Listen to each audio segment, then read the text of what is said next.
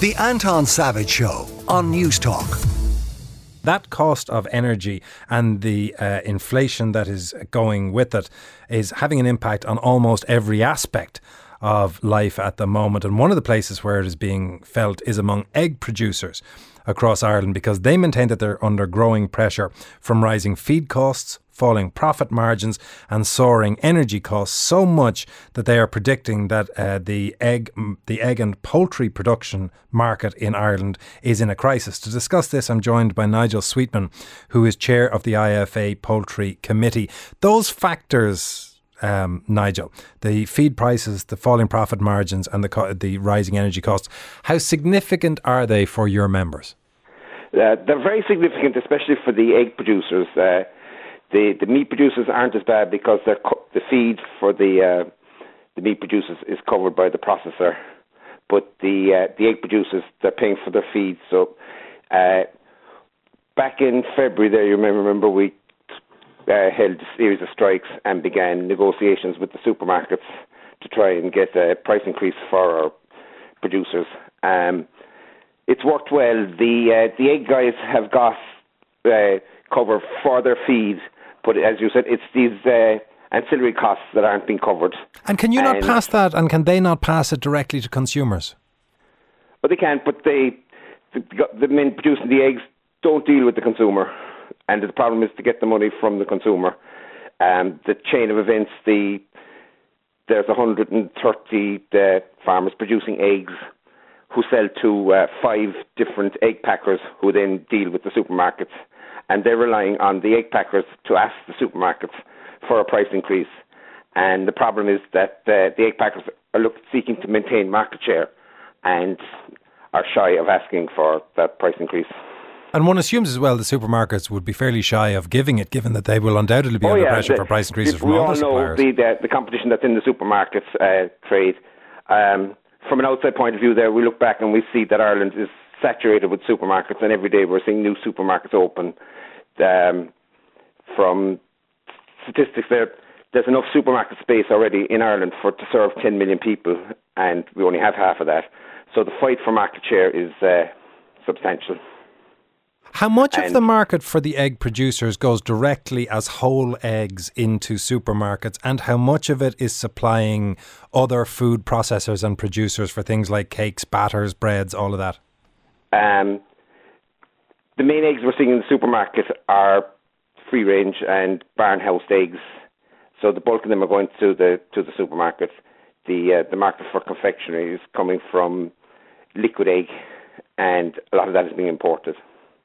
What if you don't get the price increases that you want? What what what in your what's available in the arsenal of either the IFA or the egg producers to do anything about it? I suppose nobody likes to go blockading or the uh,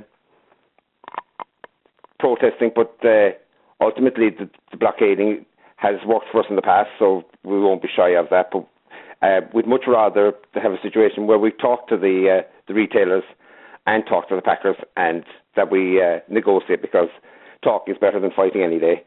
Um, the other side we've seen is that the problem here isn't so much this; it's the fact that large six six large eggs in the supermarket are currently selling at one eighty nine for own brand eggs. Of this, the the the producer is getting eighty cent, so that's less than half, and doing all the work. And the rest of it goes to the packers and presumably the, and the, the, vast amount. Yeah. The vast and to add insult to the injury, it was uh, 30 cent dearer 12 months, uh, 12 years ago. So we're in, ne- we're in negative price rises. We've given away that much over 12 years and our costs have gone north. I was speaking to one uh, egg producer this morning and his ESB bill last year was 10,000, just slightly over 10,000. This year he's looking at 42,000. And um, possibly even more than that, depending on what yeah, happens. That depending on what happens, yeah. And if he'll, ha- if he'll have power, I suppose the other cost he's looking at is uh, the cost of raising the birds that lay the egg has gone up by 25%, and they're replaced every 15 years. In the, the meat side of the business, it's not so bad because we've gained out of productivity and using less feed to produce the bird. But the, the eggman the hen can only lay one egg a day, so there's nothing in productivity. We've given away, in the meat industry, we've given away our productivity to the supermarkets, and just since February we started to claim it back. Um, the the situation is not helped either by the UK, where you've uh, five million less birds in production in the UK, where guys have got actually physically got out of production. And, and as I understand it, then, if you don't get the rises that you're looking at, we're looking at industrial unrest, we're looking at blockades, we're looking at protests. That or a simpler solution is uh, farmers not to restock their houses and not to produce the eggs. They're, they're not prepared to go down the line that pig farmers have gone, where they're subsidising their business. We've had one uh, producer there of eggs, and he went to the credit union uh, two months ago there to get a loan of forty thousand to restock his houses because the cash flow wasn't there to replace the hens that were that have uh, slowed down in laying. Well, as so business, as, as business you, you models go, that's hardly sustainable. No, that's not sustainable. And we're all talking about sustainable farming, but the, the, the primary factor in sustainable farming is that it has to be financially sustainable. Nigel, thank you very much for coming on this morning. That's Nigel Sweetnam, there, chair of the IFA Poultry Committee.